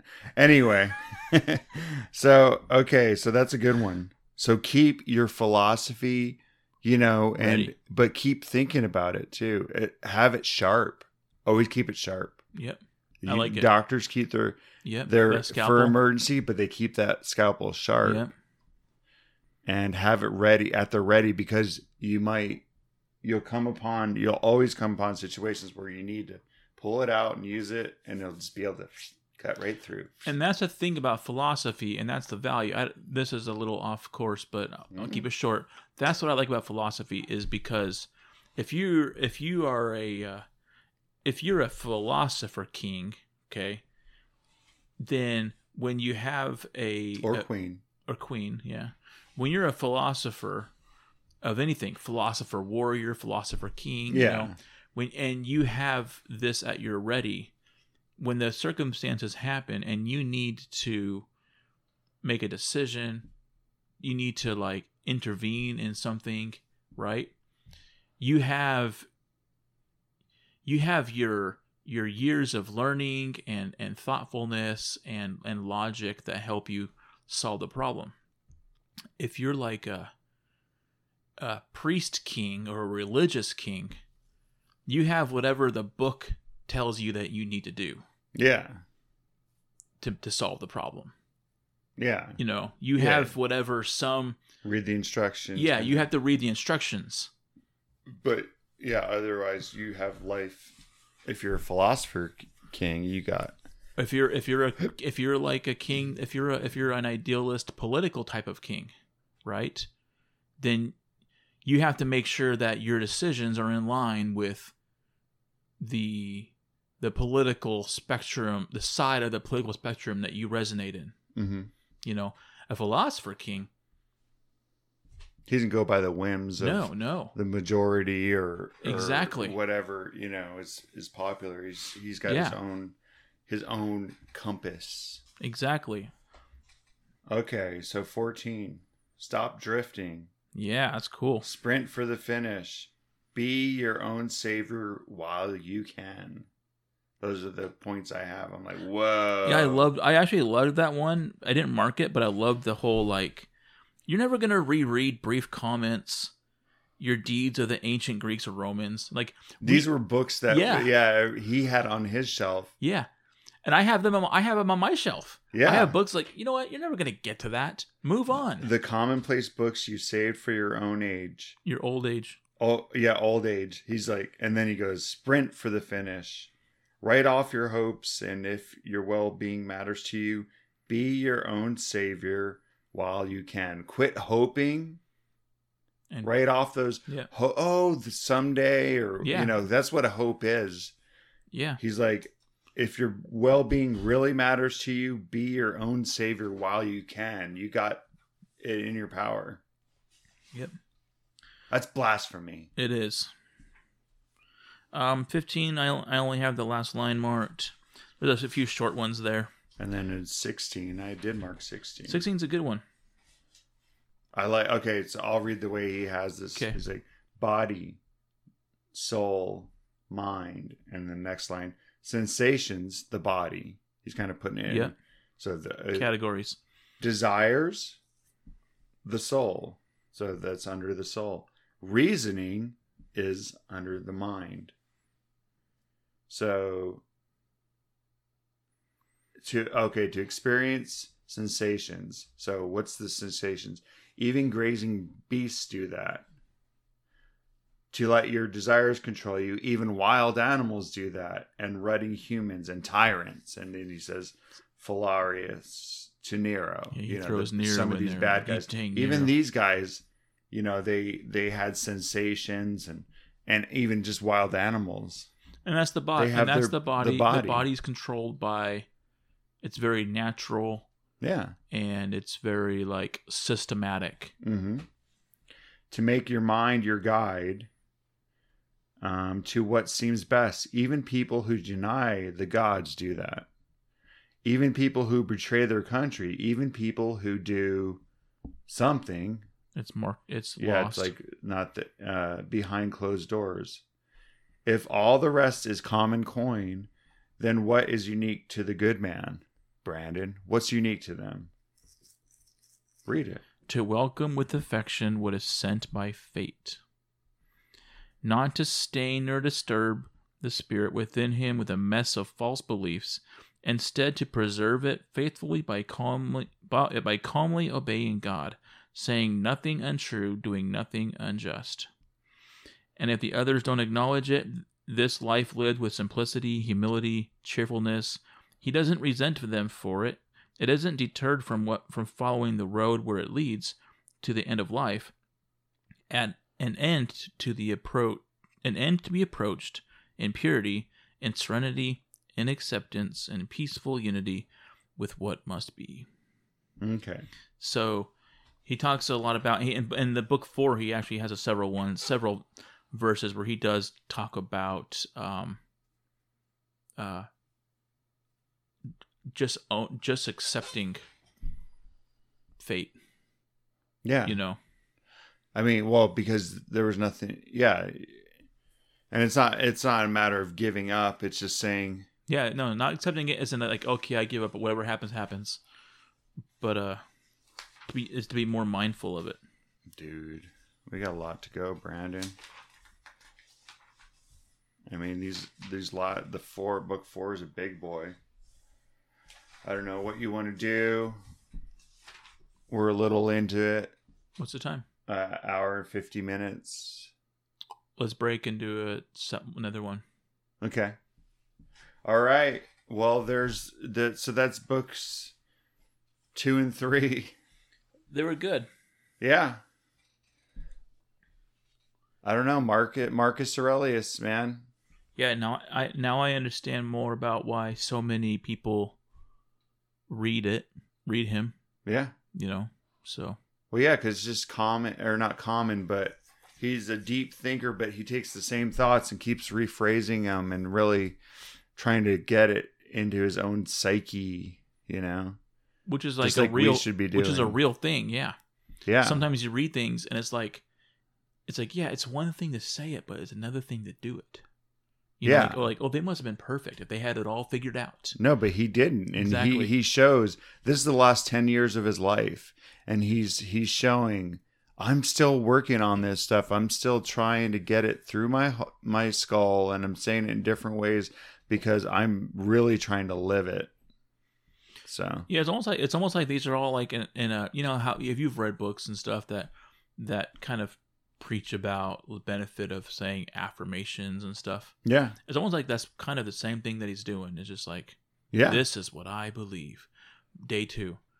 This is what I believe, and it's almost the same thing I said yesterday, but it's a little bit different. yeah, And he keeps on doing it. yeah, reinforcing it.